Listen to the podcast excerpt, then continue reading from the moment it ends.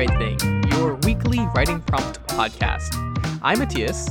And I'm Jarvis. Jarvis and I are uh, lead addicts, as in uh, addicts to the material found in pencils. And so we scribble away on the page. However, we don't always make sense in what we write. Mm-hmm. Exactly. So we're doing a challenge. Each week, one of us uh, sits down for 30 minutes to write a complete short story. Our goal is to write that story using three of four randomly generated words. Then we come on the podcast, we read the story, we talk about what we can learn from writing it, and then we talk about stories sent in by you listeners. Exactamundo. We're simply here to help you do the right thing. A A Doof Doof Media, Media production. Production.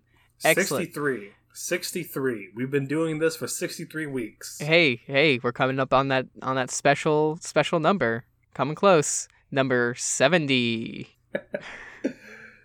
How have you been doing, buddy? How's how's it going? Doing the right thing this week? Uh I didn't do the right thing this week cuz you did the right thing this week, but I um, did do the right thing this week. You did do the right thing this week.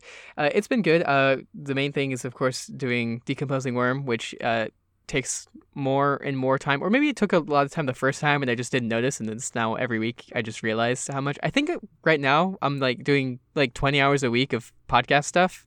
Oh my So- god! Yeah, that seems about right. I mean, what it's fo- it's four hours to re to record decomposing worm. It's eight It's like- hours to edit it, and then it's three hours six to to eight, record yeah. this one. Yeah, Yeah, and then all the all the actual prep work stuff, which is a lot. So fun stuff, fun stuff. I mean, it is. Um, yeah, I haven't haven't written too much story stuff. I need to I need to make more time for that too. Wow, Yeah. are you are you not a writer anymore? Have you put have you put down your pencil? I am a writer every other week when I do the right thing. So Mm, I see, I see. well, this week I did the right thing, and I will have to tell you, it was fantastic. it was. um, That's wonderful. Yeah, uh, I don't know. I, I I know I really don't talk about it that much, but this week has been especially difficult. Just a lot of things going on. Um, But uh, I think the saving grace for me this week was actually um, being able to find that time to actually do the right thing. So I decided to um, try my hand at a idea that I've just kind of been mulling over for uh, quite Mhm. some time, and uh, and of course it is inspired by partially by me watching a lot of Teen Wolf, and and Okay. per and progressively enjoying anything uh, s- uh, supernatural. And also, I have just been reading a lot of books about like nature. I think they're called ornithological texts. So just people Oh, right, going right. through and talking about you know this is what where this is this is how it happens uh, this is what these creatures lives uh, normally are are like and i've been really digging that I, I love those as a kid so much. The like monster books and stuff. yeah yeah exactly and and i just love how much passion you can really see come across on the page and especially when they're talking about something quite mundane so this week i guess my story is a collection of the both uh, it's a it's a tale of supernatural ornithology Uh, yeah. So uh, this week's words were cue, precision, aim, and advisor. Uh, which ones did you use this week, Jarvis? I used all of them besides aim because I could not figure out a place to really put it. Uh, Mhm. Well, I mean, in all honesty, uh, all of the words for this week I feel were really hand fisted into Sure. the story. And I think that's because I allowed myself just to write a story that I want to to write instead of being influenced by Right. by the words, which is fine. I mean, you know, do what you can to get yourself to write. I just know that uh, my main focus this week was not on the four words. So Uh, yeah. So the the theme this week is atmosphere. So obviously we're gonna get into that and see how you executed that in the story. But um, how did you get into a mindset to write some stuff with atmosphere? yeah, so um, one huge huge thing that I really did that kind of influenced me to want to write about atmosphere this week was that I watched the newest version of the Pet Sematary. Which, if you haven't seen it, it's an extremely okay film. It's very similar to the old one, only with a weird twist. Um, but there's this one really great scene where they are on their way to the pet cemetery. And they go from this pretty plain forest to this almost like stage like metamorphic rock path that's shrouded in this purple fog and it looks so crazy and so cool and that got me thinking well how how would you write about how to set that up like mm-hmm. how all these different aspects work together to paint this perfect picture so for me this this week i heavily focused on my description on the things around the main character to kind of build that atmosphere. No, that yeah, that's great. Uh, so uh, how about we just get into it and then we'll right, go ahead cool. and talk about it. So the title of this story is The Banshee and Her Husband. At the turn of the century, Mikael Campbell was born to Susanna and Wilcox Campbell on a chilly night in the small hidden town of Brookhow, placed a few miles south of Mount Basilisk's Rattle. The town was always shrouded in strangity, myth, and secrets, things the world around Basilisk could not mimic. As a youth, Mikael was fascinated by the few books his town cultivated, ornithological studies of lands and creatures far and wide and quickly he noticed no novel could come close to the unusual creatures around Basilisk. So, at the ripe age of 32, he dedicated the remainder of his life to supernatural ornithology, a field of study fostered by him. This was the first of his many volumes. The Banshee and her husband. Very few times will you ever see them, but every time they do visit, beauty awaits in the days a quote by Miriam, Mother Miriam Brookhow. As far as anyone knows, this event only happens in Brookhow. Here, you can see them, two by two, dressed in black and queued single file, marching down the streets of Brookhow, daunting figures, silent and focused. They don't eat, nor shop at our fine stores. Their only moment of rest being when they stop to wail at the skies and wait for the sick to die. As our town has grown, so have their numbers, which, when met with common understanding and the fantastical miracles they bring, could be seen as a blessing. Historically speaking, the foggy cliff overlooking a level clearing, small, spherical, and smack dab in the center of tall brazen woods, home, was where the last settler, Mother Miriam, of a convoy of sixty, brought her husband and ten children to their final destination before the giant snake, frozen over by its gaze, roamed the woods. There was no sign of civilization for miles upon miles, only untampered nature and dangerous overgrowth. At that time, the mines were not yet discovered, nor was the trading outposts, selling little to nothing besides snake oil. So the journey was shrouded in the fumarous mulch and steep drop offs of the lands to the west ones many sick and dying have flung themselves off of in the name of their God. From where they came from, they were unsure, for when the journey began, Mother Miriam was little more than an infant. All she could remember was that they faced an endless ocean that one day ended, even though research says there never was an ocean there to begin with. Myth tells us that the water snake Bofri, an undulating beast, well spoken in season, whose size coiled into underwater geysers, shifting plates along the Marianas Trench, foretold the end of the waters.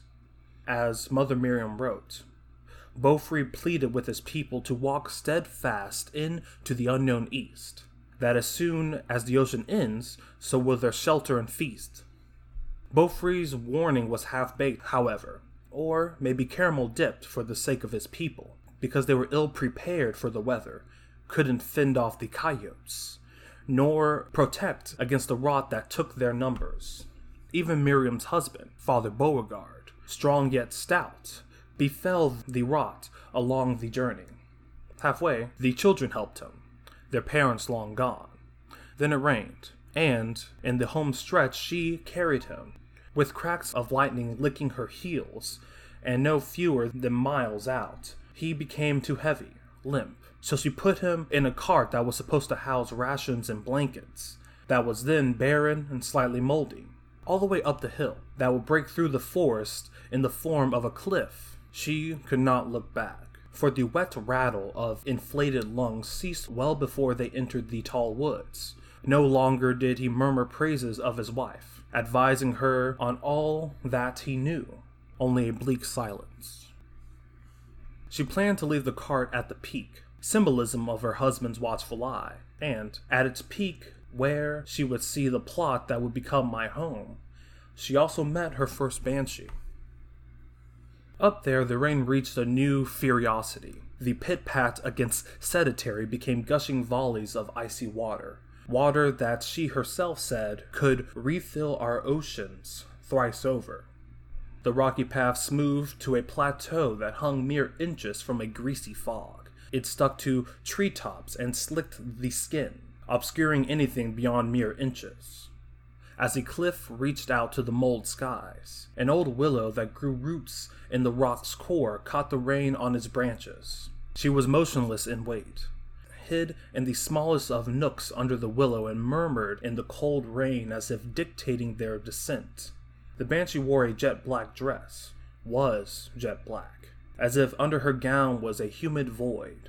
Her gown was unnecessarily elegant, a remnant of an old civilized world. Had cuff sleeves and an oversized cage hoop that pierced the corners of the dress with precision.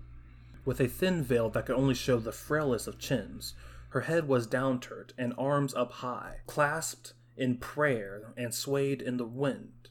It is said that she would have towered the willow if she stood, that the frills of her funeral gown graced the spiny peaks of the woods below.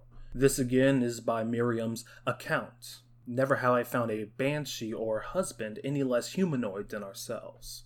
And, if her story is true, I'd chalk it up to that lone banshee being that of a dying breed. From here, the story delves into mystery. But one telling was that when Miriam brought her husband there, the Banshee ceased her prayer to usher Miriam forward, only to turn towards the skies once more and chant over the rain. Many years later, Miriam would write of a sixth sense that flares up in the presence of the supernatural, that things such as banshees are beyond speech, yet quite communicable. This sense told her to approach the banshee and to bring the cart, so she followed placed the cart beside the banshee and found a dry spot under the willow. After what seemed to be hours, the banshee finally moved away from her prayer to gaze at Miriam's husband, Father Beauregard, who was bloated and green with rot by that time. Miriam watched the banshee closely, her gaze feeding understanding. The banshee ceased her murmurs, satisfied, after looking at Beauregard for minutes. From the onyx under her gown, a frail gray arm unfurled blackened nails towards Miriam. Her hand was diseased. Pale discoloration separated the knuckles of her hands to the width of a bear's paw, and from the paper thin palms, spidery fingers with two joints too many caught raindrops in the wrinkles. That voice in her head said to take her hand, and so she did. It was the best rest of her life and by the time she woke, the rain had parted for sun and dew. Her husband, the cart, the banshee, and kids were all gone. In fact, she wasn't on the cliff at all. Deep in the woods below the fog, right out of view from the clearing, sat an ancient structure made of stone and silk. Seven black pillars trailed two stories up, connected to a pointed roof not unlike a cathedral. Midnight silk streamed from pillar to pillar, wrapping round each thrice, and connecting in the middle. If you didn't know it was there, you'd never find it. However many years it's been there, has integrated the stone monument into the prickly trees and thick vines, as if nature tried to hide her little mistake. This is where Miriam woke, along the black steps a few feet outside the mausoleum. She recounts not being able to look inside at the center of the silk and stone, that she was sure whatever was in there was not meant for her. Then she heard cries from around the back. Miriam followed the sound to find the children fast asleep in a field of grass and thriving flowers, but they weren't crying. She then found the cart by the tree line, broken down into hunks of pine and scrubbed free of mold, but it wasn't crying. It wasn't until she looked past the children to a dead oak tree, capsized under its weight, where she saw the banshee crying tears only a mother could shed. Next to her was a man, suited in black that filtered the light. But his wardrobe was more modern, boxy, and glistened in the young sun. His face was covered same as his wife, wore a wide-brimmed Stetson hat that draped tiny piggin strings that stuck together to form a veil. A notable thing about the husband is that they're the gravediggers of the two, so he held a shovel, firmly pressed in the earth, masterfully crafted from nothing but stone. The couple stood over a tombstone made from fresh pine. Below the tombstone, there sat her husband, unburied atop the dirt and decorated in fresh flowers and local fruits. The rot had left his body, returned it to its natural texture and golden brown. This was the husband she left paradise with, the man who was so strong and righteous she didn't have to be for so many years. This was her husband. She went to them, both bowing slightly to accept her presence, and looked towards her husband, whose smile was deceptively lively. The man handed her the shovel and kneeled down, placing a white gloved hand over Beauregard's heart. The banshee likewise placed a hand over his heart, and together they rose, hand on hand, till their hands were comfortably by their waist. Then the banshee placed a hand under the man's. He removed his, and the banshee brought clasped hands up to the heavens. Miriam watched as her hands opened to the skies, releasing a raven who was eager to go. With her sixth sense, she heard the words of her husband as he went away, and it brought her to her knees. By the time the raven soared beyond the clouds, the banshee and her husband had disappeared into the mausoleum. All right, great story, Jarvis. Um, I actually really, really uh love the the beginning. Uh, very, very much. That's the first thing um I want to talk about. oh, uh, the like lead in. Yeah, the lead in. I you know it sets kind of this this this kind of writing, and I think every text has like an in story in a purpose that's that's written to the into the text, right? Like why is this being written, and how does that you know yeah. influence how things are talking a, uh, talked frame. about? Yeah, the frame. And so you set up this one frame, and I think it, it slowly morphs over time and becomes less of like a specific monster study and more of a like historical myth. And as you go through, mm-hmm. uh, it, it becomes more and more mythologized, and, and it sounds more like a like a parable kind of thing. And yeah. I, I think that's a really interesting flavor of, of story and of course it's it's reinforced by all these things that you do to, to build this atmosphere of like this mystical things happening in, in the middle of a forest in the middle of the wilderness on a continent that nobody has been on and these uh, confounding factors that build this this nature of just being alone and having mysterious giant things approaching. Mm. So, uh, yeah. So, in the process of really writing this one, at first I was really trying to uh, stay very scientific um, in in fact, at first, this wasn't really the, the the story that I wanted to to tell. You know, like this is a historical tale of basically how this this town was was founded, right? But at first, the idea was just to take a picture of of this town now, where the people are very well integrated with these strange supernatural happenings that are the that are the banshee and the husband but as I continued to write, I basically turned a one paragraph story into the story that we have now. Mm-hmm. Um, but yeah, I think adding that frame helped me beyond anything else. It really helped me figure out what the story is, where we are. It, it it helped me figure out all of the background so I can solely focus on what is on the the page, what is coming across in the text. Mm-hmm. Uh, so yeah, it, it, it it was a really great thing for me and i think that's definitely something i might do more often. Yeah absolutely. I could i could see how that lets the the flow go a lot easier especially if you once you get into a frame of mind where other things of that kind of flavor right? Once you start like feeling what you're trying to write i think carrying that across to readers becomes easier and easier because you connect to all the other media and examples that you've ever you know experienced of that flavor um, and you can yeah. bring that back in. I say flavor because i you know that's that's that's how i sensationalize sensationalize it. Um, but for others, you know, Yeah, it might be and- a hue or whatever, some other metaphor. Yeah, I mean, yeah, it is is definitely a flavor. Like the addition of it adds a whole new kind of taste to the uh, meal of of this story. You know, like it's it's like taking plain plain Jane rice and then uh, dousing it in delicious soy sauce and eel sauce. Yeah. it's flavor, and it makes it all that much more better. So Yeah, yeah, that that's very true. You sprinkle in some some forest, and uh, you you take away an endless ocean, and then uh, add some greasy mists, which is a, a great descriptor, and uh, yeah, you, you come up with a whole new uh, flavor of existence. Real, real quick, I want to talk about the giant banshee, which I thought was really Yes. interesting. Uh, it's very uh, Castle of Otranto.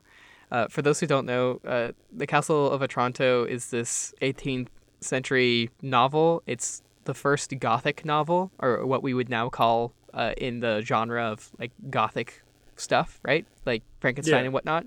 And when you read it, it, there's like supernatural happenings, but they're all like completely disconnected and ridiculous. Like the first one is that a giant helmet crushes the prince, like like it it falls from the sky and crushes the prince. So that just reminded me of that of just like these kind of unstoppably, you know, huge and and kind of very hard to understand to to the point of like I don't want to say humor, but not not humor, but like a cross between surprise and confusion, right? yeah, it's Saprusia. Saprusion, right? Uh, so a human human being ghost being that huge is is definitely something within that that genre, and it it called me back to reading the the Castle of Otranto. And and yeah, I think that was that was one thing that I was unsure about is um the actual size of these banshee because like one huge huge thing that I really focused on when it came to writing the banshees that I wanted to describe what the aura of being in the presence of, of this banshee is like. It's this creature who looks so human. It has everything, but their hands are huge. They have they're they're like double jointed. Uh, you you can't see their face, and they don't say anything. And I don't know. I was just really trying to work with how I guess quote unquote creepy can I make this, while also at the very end kind of showing they're they're simply there to pass souls on. Um, So I have a question. Um, as you said in the beginning, uh, as the story went on, it changed, right? It, it it went from something a little bit more scientific to myth, Yeah. right? And I guess my my question is, did that change work for you? Was it like, did you see it coming, or would you rather it stay the same way as it was in the beginning? Because personally, I feel that as it went on, uh, I got worse at my writing. Oh. like, I I, had. I would disagree with that. Well, so I, I, I wouldn't I wouldn't say that like I specifically wanted it to stay in specifically the tone at the beginning. In fact, I, I really really really love the the the intro you know thing at the beginning before the actual like text begins. But I feel that this particular story fits more in the mythos that you that you did. I think if you continued with the you know scientific sort of tone, that would be a different story. You you would end up telling something different. hmm So I, I mean I think Okay, they're, yeah. they're I think they're both valid. It, I, but that transitionary period before you know you find the footing within this dark forest, I think is where, where where it falters a little bit. But once you get in there, I think the tone solidifies. All right, cool, yeah. And I mean, I think that was definitely like the reason why there why it feels like there's that disconnect is because there was a dis there was a disconnect there was a disconnect within myself too, right? I was trying to I was trying to figure out how is she how is Mother Miriam going to go from this cliff overlooking this this clearing to next to a mausoleum and the grave of her dead husband.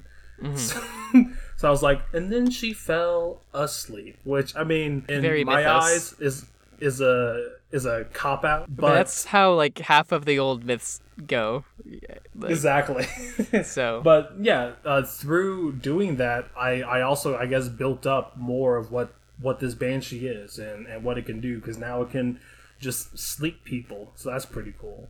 Um, Yeah, I- I, I think it worked. If I'm gonna critique somewhere, I think the the main thing I'm gonna critique is just not quite knowing what kind of world this is in.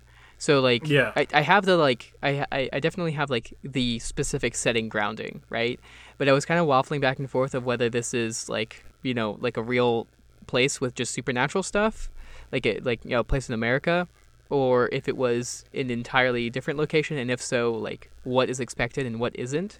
Because you have these things like Mm, the, the endless ocean and which I, I mean I found them really interesting and I, and I like them, but I just didn't know how to fit them all together. Mm, I see. Yeah. Especially and then also, you know, there's there's a giant snakes. Yeah, my main and I think a main like confounding thing was like certain. Uh, I don't know if anachronisms is the right word because how how can it be anachronistic if it's like a different universe? But stuff like like a Victorian dress. A Yeah. Victorian dress is like the name Victorian comes from the Victorian era of like England, so it kind of implies the Yeah. existence of England.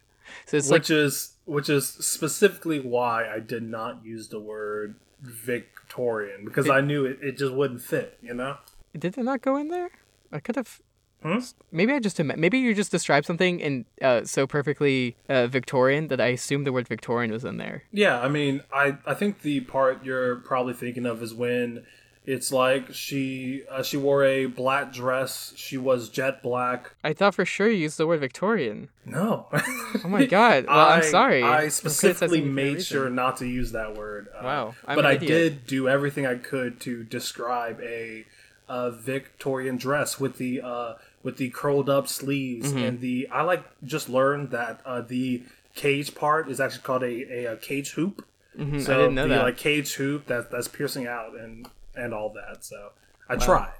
no, well, I mean, yeah, no, no, you, you got it perfectly. I, I, okay. Well, in that case, let me let me uh re- reframe my my my feeling. Then I think it just then I'm wondering where where this sort of thing is coming from. Like, is this you know post-apocalyptic or whatever, where there was a Victorian sort of civilization here and now it's gone. That kind of thing, where I was, I just wasn't sure. Yeah, where, where to place it in time and in, in place, in, in the broader sense, Yeah. not not in the specific moment. Yeah.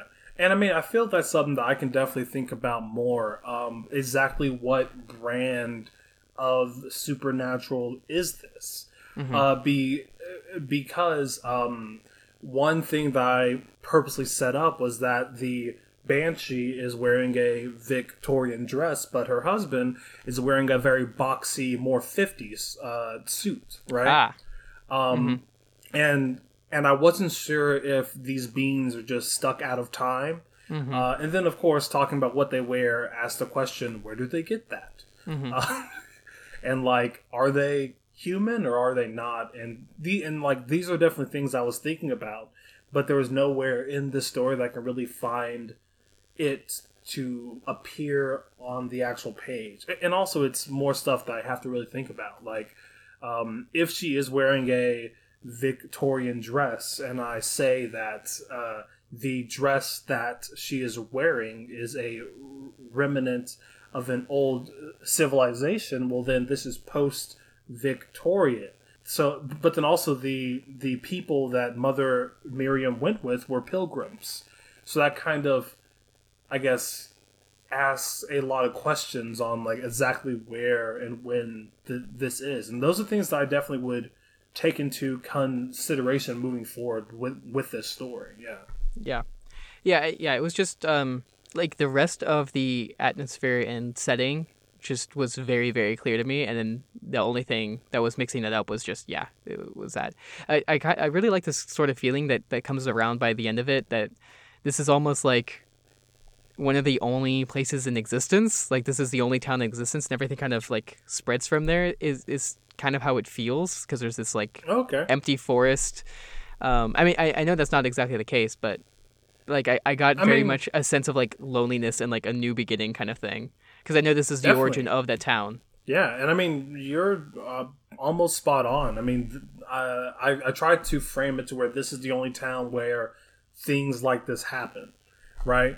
And how it's so isolated from everything else. Like I remember saying that uh, when they they uh, when they got there, this was before there were trading outposts, before there were mining towns, before there was any sense of civilization. And in fact, I think on a different story, if if she didn't run into the banshee, they probably would have just passed up on this little plot of land. Um, so yeah, I don't know. Uh, definitely things to think about in the future. But but back on the topic of of atmosphere.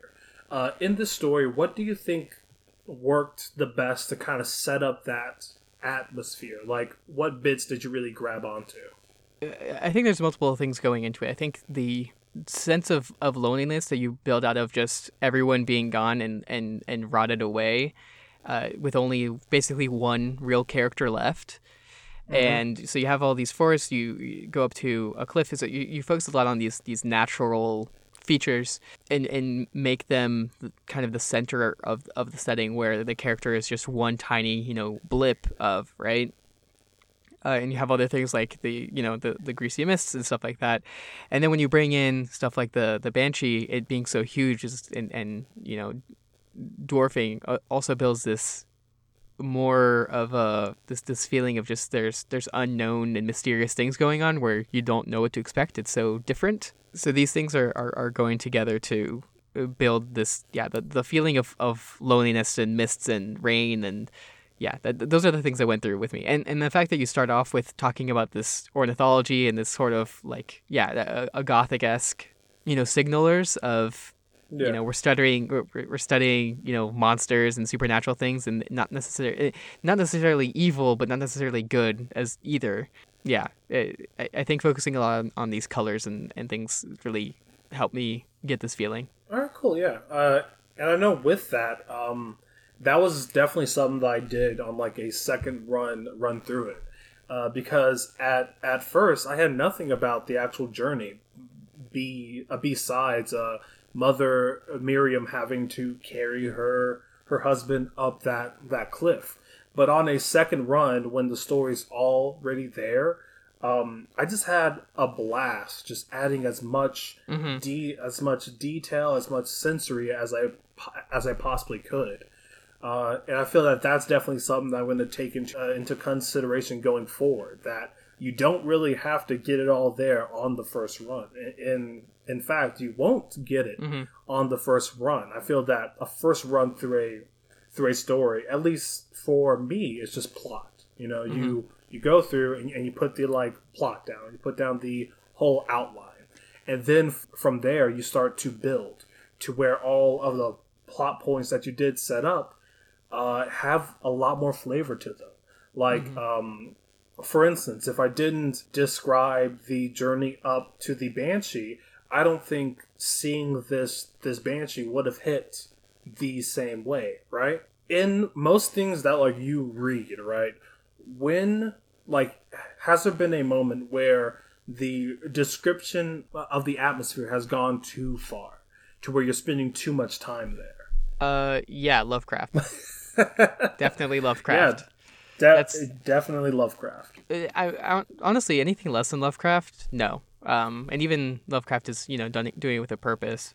Uh, so I I mean, nothing that eh, modern writers, especially, we don't take this kind of really long, meandering um, type style. We we focus more on on simplicity. You know, everyone post Hemingway is very mm-hmm. the the style and the the way that people usually want is simplified and, even so, even when we stretch out our descriptions and go a lot further, you know, like Game of Thrones and stuff like that, it still isn't that much. It's so simple, yeah. It's it's, it's not it's, yeah, yeah yeah it's it's not delving um, super deep to things that you wouldn't normally notice. We, we don't take two pages yeah. just for just for description. We also always have something going on within those two pages, even if you know exactly. maybe half of that is description. And honestly, I feel that that's probably a, a testament to just kind of where society is going. I mean, I know everyone's heard this uh, this argument a thousand times, but I think one of the reasons why it's hard to really see a writer put down three three full full pages trying to uh, describe the skies because a lot of modern readers would just check out after the first paragraph right yeah i mean um, it's a it's a modernist thing um so when mm-hmm. when modernism was first you know becoming like a like a movement you know every movement is every aesthetic movement is, is very hard to pin down but modernism is very focused on efficiency and mm-hmm. yeah. uh, the the modernist influence on writing specifically was focused on just like what is the impact? Let's just do the impact. Nothing else matters. Uh, strip away yeah. all of the you know tangents and uh, preludes and and uh, anything that, that doesn't serve specifically what is the specific goal does not matter. And it, this was especially like in you know more commercial kind of writings but of course mm-hmm. it also filters into every other kind as well um, yeah i mean it was a huge movement dedicating to cutting all of the fat of the previous movements like I know before modernism, I mean, like so many romantic writings are the pinnacle of meandering mm-hmm. and just wafting around this this setting. I mean, personally, that is a lot of, of the stuff that I'm drawn to because I love just drinking in description and sensory, right? But I also noticed that you know, like the sad truth is that a, a, lot of overarching description that is in a lot of older pieces is fat that has been tripped that has been trimmed by the modernist movement. Now, it doesn't mean that that fat isn't delicious. In fact, when you're cooking anything meat, the fat is where all the flavor is. Mm-hmm. But now we're a little bit lean. You know, we are leaner modernists, and now we're postmodern, maybe even post postmodern, depending on who you talk to. So mm-hmm. I don't know where we're going. yeah, it's uh in a weird place. Basically, um, yeah, and the, and the postmodern criticism is that like, it's is why why why are we focusing on a purpose of writing at all, kind of thing. Uh, what what what is what is good? What is right? Basically, yeah. Yeah, um, but okay, that's it just that's, gets muddy. That's a, a bit of a tangent, and if you want to hear more about different literary literary movements, uh, go listen to Decomposing Worm because that's what the second half of the podcast uh, is about. So, oh, um, look at that self plug, yeah, self plug. Um, if you've read Worm, go listen. All right, I think uh, that is what we have uh, for your story. So uh, just to just to finish off, what do you think you learned from writing it? Uh, from writing this, I definitely learned that coming up with a frame, first and foremost, has been very helpful for me. Uh, and just, if nothing else, it gets me into the proper headspace that I need to be in to write that story. It takes me from just brainstorming to active thoughts of uh, writing it. So that's definitely something that I learned. Also, uh, I like basically taking very commonly known uh, supernatural beings and just adding a, a, my own little twist to them. Like I know, uh, for instance, in the story, the banshee never screamed. Yeah, uh, which I purposely did that uh, just because I don't know. I, I thought it would be I thought it'd be interesting to see a banshee that isn't solely yelling to to the top of their lungs for for no no reason. I try my best to apply a reason as to why this banshee is is here. So yeah, definitely doing doing stuff like like that um, beyond anything else definitely helps me when it comes to coming up with a different lens to look at a lot of things. So mm-hmm. yeah, yeah, definitely, definitely. All right, uh, let's get into the listener story section. All right, so this is the listener story section, the best section of this podcast. But before we say anything, we're about to talk we're about to talk about a few stories, all right? And we're going to talk about them in depth, in detail, which means they're going to get spoiled.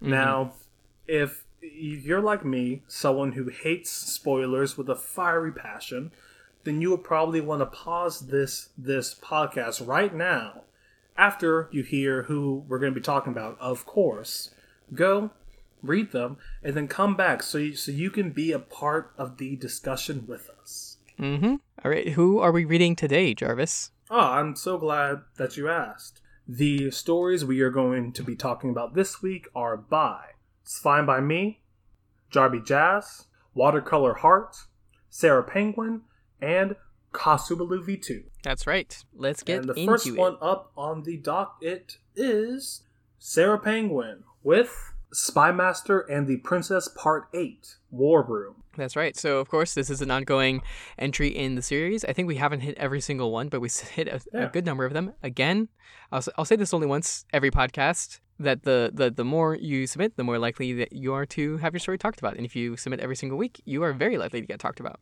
So if you haven't written with us ever, or you haven't in a while, I'm I know there's there's some of you because there's like uh, there's a certain amount of commenters, a certain amount of, of downloads every every week, and those are uh, not the same number. So if you if you aren't writing a story, remember, we'll talk about you.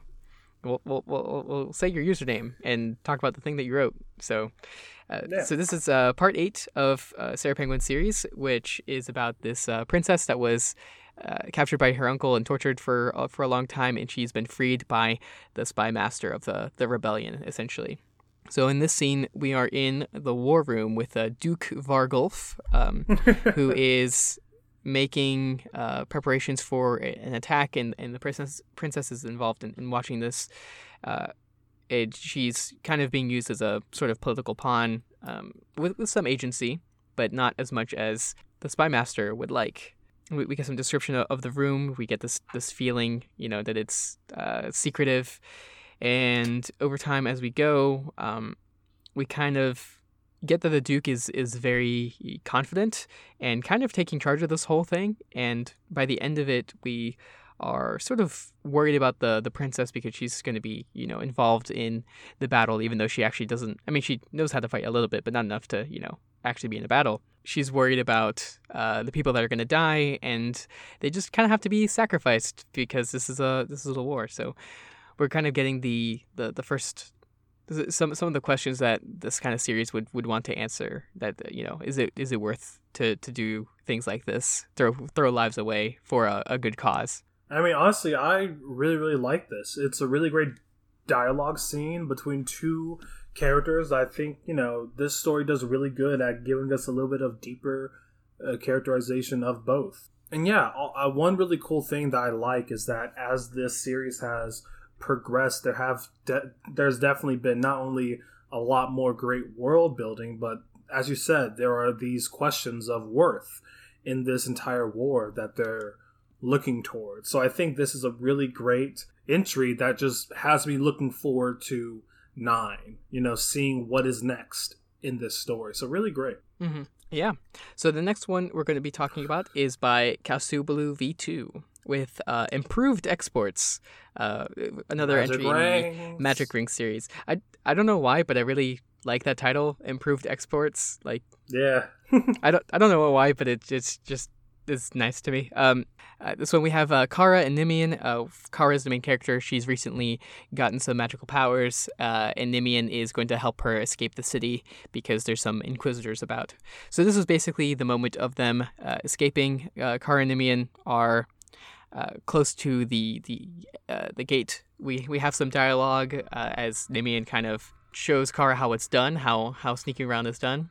Uh, all the carts leaving the city uh, get inspected, but they're not inspected as much going out as they are coming in. Nimian basically does a little bit of magic to cause a ruckus, basically causing a, a, a, cart to, to dump a bunch of stuff. And then they are going to hop into another cart as, as it exits. But during it, uh, Kara gets a little bit distracted by some uh, glassware. It, think basically swept up, and, and we can we can really tell through the narration how this is taking place. Uh, swept up in how she could use her magic to improve it and do a much better thing. But then uh, pulls her out of it, and you know we're a little bit concerned for her. She kind of feels like she almost got caught, and uh, they have a moment of of mm.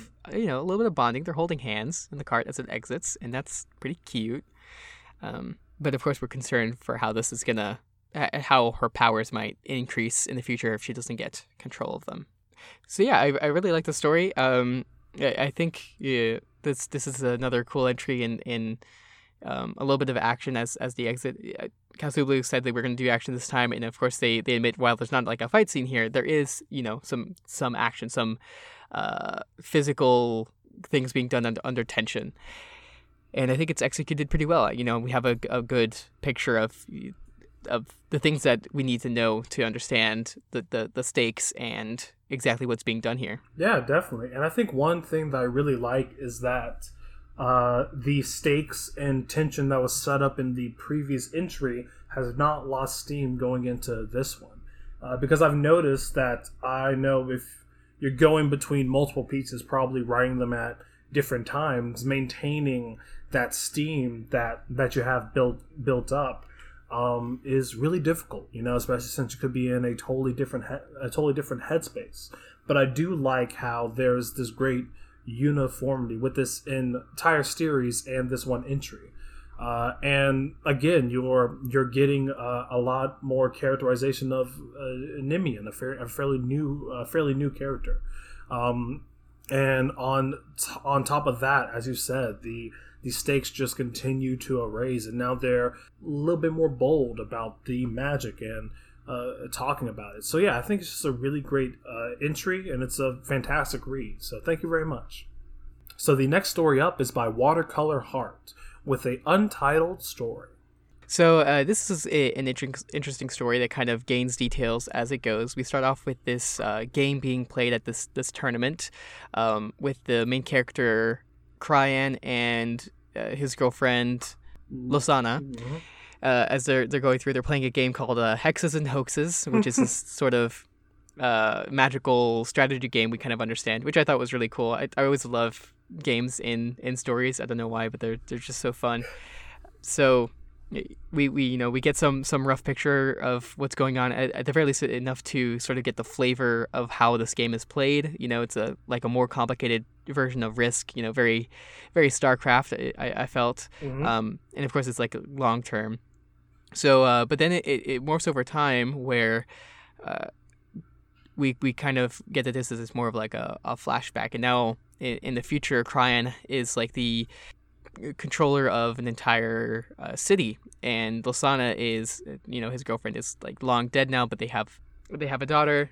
Basically you know the the sort of strategy sort of thing that the beginning of the story talks about is used in how Cryan is deciding to govern and, and take control of things. We also get hints that this is uh, uh, you know more of a magical world where the the main characters are I think more like a dragon people. Yeah.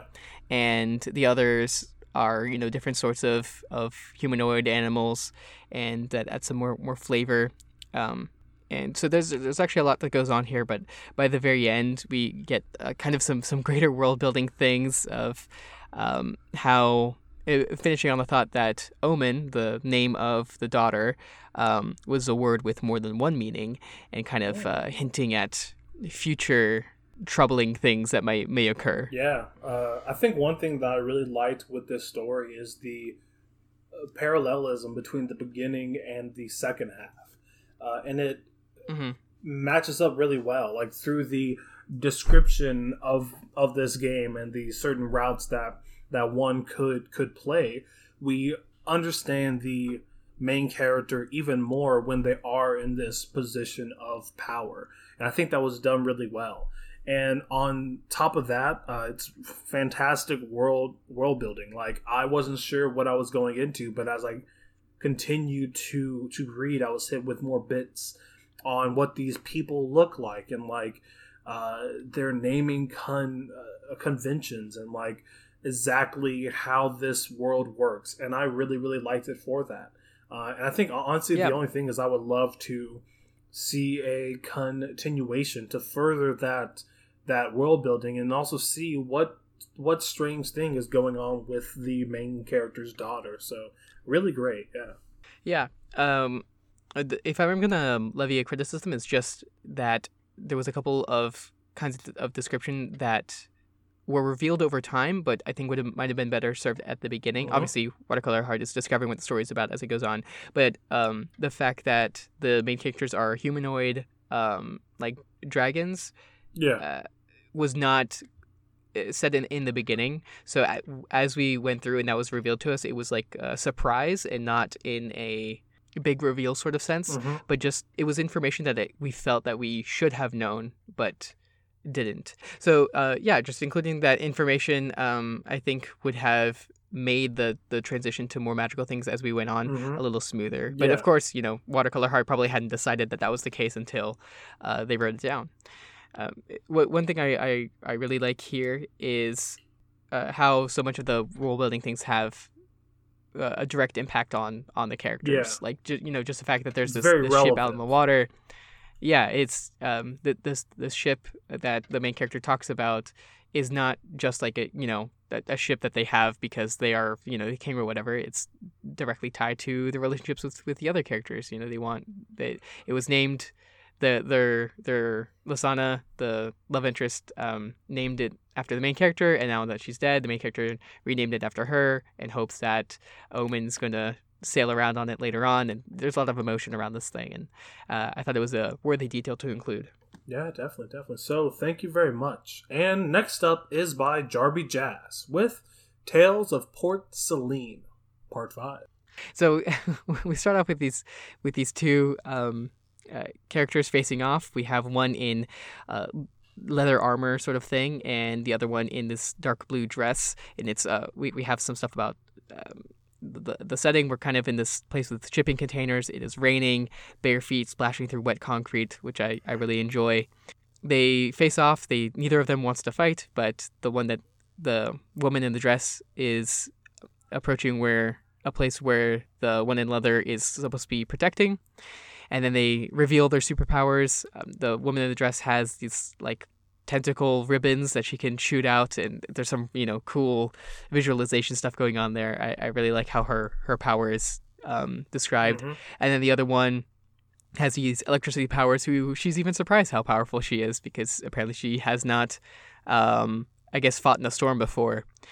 And so they, they do a little bit of fighting, and it's pretty just a couple of blows, but it's it's really clear what's going on before they decide to to continue talking it out and realize that the the woman in um, leather is is protecting a bunch of drugs and she doesn't actually want to protect that, and so they kind of agree to just you know let let this happen. And uh, yeah, there's just a wonderful little little dialogue here, a cool little fight scene, and I, yeah, I really like the description being done here. Yeah, I mean this this story has really massive masterful description, especially around the short little fight scene. I mean, I I loved how much I how clear it it was exactly what was going on, and I mean that's just a, a testament to the great writing. Um, also, I just really love anything that's superhero powered people. I just love that idea, um, and I really like where this story is being taken. Mm-hmm yeah, I'm I'm very excited to read what uh, what's coming up next, and uh, yeah, really great.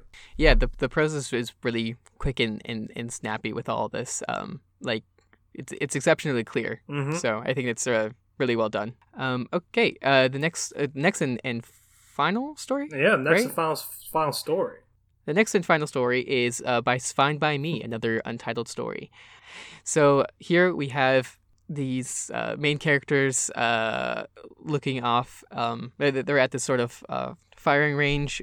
The the main character was uh was named before the story starts supplicant Styx mm-hmm. uh, but during this this conversation after they messed up in, in at the firing range uh, among their their peers they are now re- being demoted to hopeful Styx and uh, just the way that that is described uh, tells us a lot about what this this world is mm-hmm. they're sort of um, we, we kind of get this picture that these characters are all sort of they have uh, some sort of mag- magical or scientifically uh, metal uh, bodies um, sort of uh, magical in nature. There's something about a galvanic skin response which I, I really enjoyed. And so they're this we, we understand this this sort of um, brainwashed or uh, meditative sort of monk like um, highly trained uh, task force is what they're supposed to be, and, and they seem to be relatively young, and they're like set against each other, and they're supposed to have almost like no emotion, you know, pretty classic stuff. I, I think it's deliver- delivered really well, executed really well here. Yeah. And uh, the main character is, is, seething for how they're being treated for just not doing one thing correct, um, and we get their anger just, just through how they're described. So uh, by the end of it, they are being sentenced to two months of uh, basically being demoted and having to, to relearn everything. And but they, they, they swear that when this is over and they're at the capital and they finish their training, they are going to uh, use the their training against the assembly that they work for, and they would have their revenge. Yeah, I mean, I really really like uh, this story. I love how much world how much world building is done in the naming convention alone. Uh, and mm-hmm. yeah, uh, as you said, it's so telling as to what this larger world would look like. Uh, and also, I really like how focused it is. Like this story could Mhm. be talking about the entire organization and so many other things, but it's it starts off with this per- with with six getting demoted, and then we get to kind of figure out what that means as we are reading the the story, and then what these other numbers are are really doing and how they are performing. I think it's done so well to I am to where I am immediately in, and I feel that's like fantastic. And yeah, I really really love this this story and really great job. Yeah, I, th- I think uh, in the comments, it's fine by me. That thinks that their their story is total crap. It is it is not. No. Um, they they say that they wrote for 15 minutes and then got bored and decided to shotgun as many uh, YA plot hooks at the screen. And the the thing is though, like those tropes are the they're ingrained in how we we think of stories. And of course, especially with something you know like a 30 minute do the right thing story, Yeah. it's it's more than acceptable. In fact, you you really need to use those tropes to efficiently convey a, a, a lot of information at once, right? When you when you do something like do the hopeful six and the the supplicant six, right? You have these this title system. It, of course, it's been done before somewhere, not in this particular flavor, but um, just by having that, we suddenly get gain so much insight because of how we're comparing it to all the other times that something similar has gone on. So now we, we Yeah. very quickly understand, right? They have to give up their their names to you know, be be part of this. They're somewhat brainwashed, at least they're supposed to be. Uh, there's a lot of value set in these things, and renaming is you know used to punish people. So we we, we very quickly understand a lot, and it's just more efficient that way. So. I I think executing on YA tropes uh, or any tropes uh, and just trying to deliver them in an honest way, I think, uh, is something to practice. Yeah. And I don't think you know it, you, don't don't shy away from using tropes because then you just won't be able to write anything. Well, all right. Thank you so much to everyone who did write this week. We wish and we hope and we pray that one day we will be able to read Uh-huh. and talk about all of your stories, but there simply isn't enough hours within the day. But we do want to say thank you to everyone who did write a story and submit it this week. So, thank you very much to Sarah Peng. Uh, thank you to Asgar Zeigel who uh, wrote a an entry from uh, last week. We really appreciate you uh, taking the time to to um, do it. Of course, we, we we couldn't select it, but this week. But of course, your chance of getting selected did still go up. So the next time, uh, it will it will go in there. Nice. And thank you very much to Kasubalu V2. Thank you, Watercolor Heart. Thank you, One Mary Lilac. Thank you, Jarby Jazz. And thank you, Fine by Me. And also, we want to give a big do the right thing thank you to all those who left comments. Leaving comments, as we say every week, is half of the job of doing the right thing. Not only would you understand more so about another person's story and, and find things that you like, but also uh, you'll be able to analyze your own story all that much more. Uh, so, thank you very much to Sarah Penguin, Watercolor Heart, Jarby Jazz, Kasubalu V2, Svine by me, and Ace of Sword. Thank you so much for leaving comments this this week and just doing the right thing overall.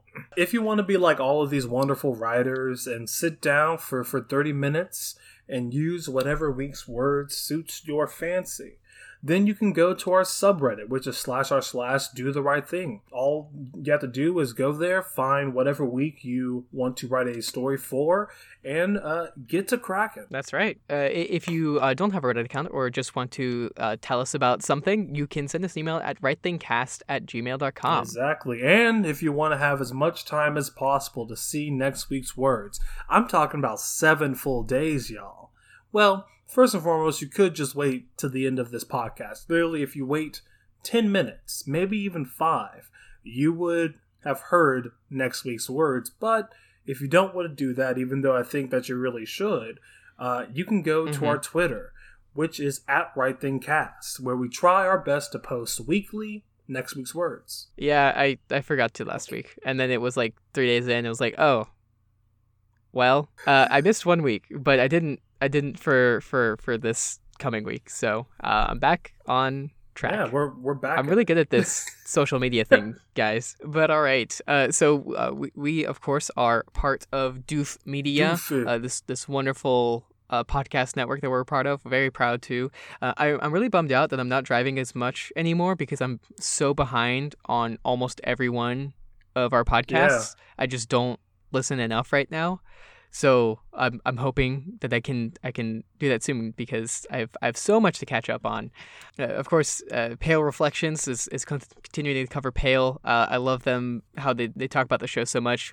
Learning more about just you know uh, American magical practices through the lens of of Pale, uh, newest web serial um, yeah, really, really great stuff going on over there. And of course, we have so many other shows on the, the Doof Media Network. I haven't talked about mm, what to say in a very long time, but it's a it's a wonderful podcast with Scott and, Scott and his wife Elise. Um, covering the hit, I have no idea to, what to call it, but I guess teen drama show, uh, The OC. And it's just a wonderful, you know, lighthearted show, and uh, listening to it always cheers me up. So, uh, I, I, yeah, I really recommend them. So, if you want to support us and everything else that we do, I'm talking about from podcasting to all these wonderful events that we do through Doof Media.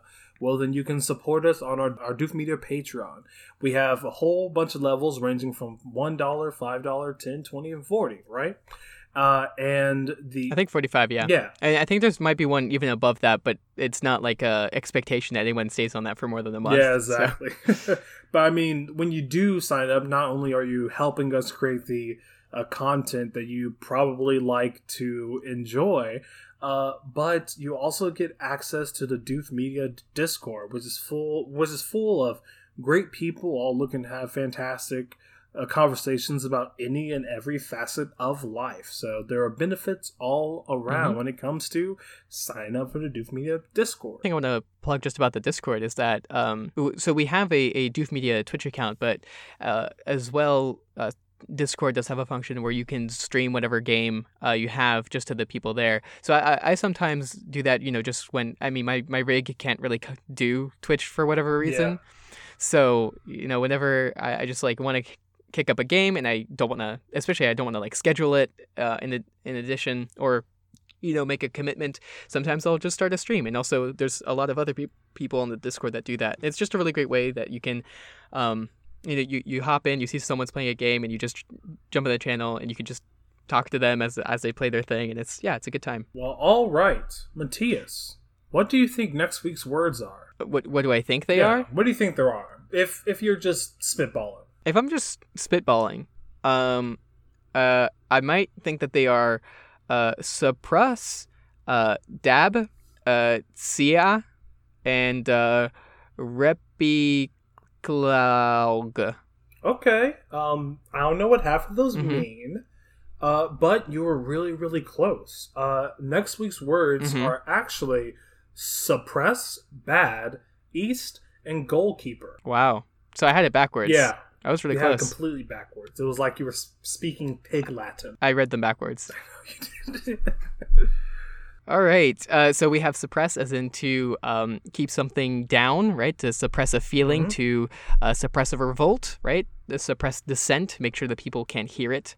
Uh, bad as in not good. um, east as in not west. and goalkeeper as in, I wish I could think of a a knot there, but I, I can't. The, but the, the the person in front of the goal who uh, keeps the ball out of it, essentially. Mm-hmm. Is there any other definition for goalkeeper? Um, I think you could do something with like the keeper of the goal, like so. There's like a goal in the future, and so someone like keeps that in mind okay. or something. So, so like using it as a know. position. Yeah. Okay. Or or everyone can just write some some sports next week. That's that's possible. all about sports. All all all the footballs. Uh, all right, mm-hmm. so since I'm not writing next week, I'm gonna make you tell me what your story is next week, Matthias. Uh, next week, uh, we so the the theme for our discussion, right? Atmosphere was this week. Next week is going to be themes. So basically, the the message or what what you're trying to impart on the reader, which doesn't necessarily have to be a, a very specific, you know, like uh, parable kind of kind of message. You know, always make sure you treat your friends well. It doesn't have to necessarily be like that.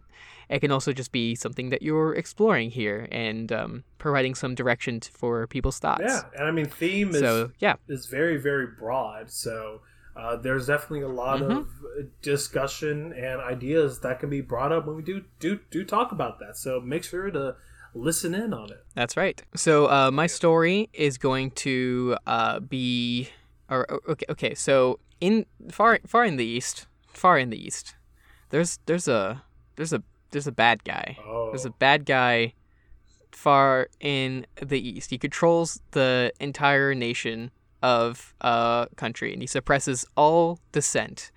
And so there was a ragtag team of rebels who who uh, plotted on how they were going to bring him down. And this is what they came up with. See, the bad guy, the bad ruler who suppresses everyone, uh, he really likes sports. He really, really loves sports. Uh, so he watches uh, the, the, the soccer game, which is not really soccer game. It's a different game entirely, but it's very close to soccer. Um, the only real difference being that uh, people have uh, flags on their backs, but it doesn't really affect anything else. Anyway, uh, so he's so at the the big game, right? Uh, of the year he always attends. So the ragtag, ragtag team of rebels uh, form their own team and they go up the ranks in this amazing season. Uh, it's, it's, pretty. It's a pretty great underdog movie. In fact, they, they have a dog that's part of it. Uh, the dog is um, actually the the goalkeeper, um, who who who blocks who blocks the ball. And so they they, they go up and um, they they do the team in the, in the, final game, and they're facing off actually against the uh, bad guy's family because you know he's really corrupt. He's going to be they're they're the opposite team, and uh, they you know they're supposed to win. The, rebels are supposed to you know uh, sabotage themselves, but they don't. They fight on, and then they win. And then uh, at the very end, when it seems like they're they're actually about to lose, but they aren't, they kick the ball. The, the, the actually the the goalkeeper dog uh, kicks the ball uh, you know, like backwards, and it sails into the goal and then explodes, killing everyone there instantly, including the bad guy. Wow. Uh, I am looking forward to reading your like Airbud fan fiction. yeah. All right, I'm going to have to top that somehow. Uh, so, my story, which this is one I've really been been thinking about, right? Um, so, put your mind in the future. Everything's great. Okay. Skyscrapers mm-hmm. the size of mountains. There's no traffic. Everyone has food. Everything is beautiful and bright. But we've ran out of baby oil. Whether uh-huh. whether people are just having too too much sex or their skin is just too smooth, the masses okay. of the world population used up all of our reserves of baby oil to where there's nothing okay. left. So, this small ragtag group of uh, devout baby oil worshippers, because you know by by now it's become more of a religion than a device used to uh, lubricate your body. Um, naturally, naturally, naturally. naturally. Uh, this ragtag team journeys to the east to find the very last well of underwater baby oil. The issue with this is that everyone knows about it, so it's kind of like a, a, a, a race for the last piece of treasure left, right? Mm-hmm. Uh, so they run into bandits and they run into cops. Um, they they run into bad guys and and good guys, and they even fall into a football stadium and have to play twelve rounds with uh, Derek Jeter, uh huh. Uh, and if you don't know how football is properly played, um, Derek Jeter is the goalkeeper. Um, but okay, eventually, after all these crazy and kooky antics, they finally made it to the underwater reservoir of all the baby oil that God gave us when He first made this beautiful world.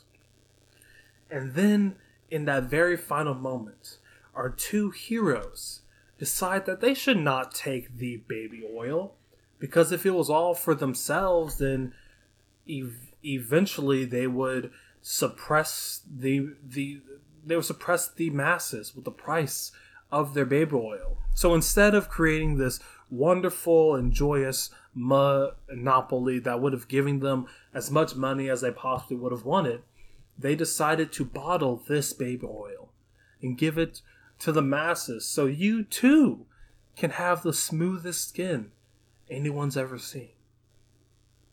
Wow. Wow. Yeah.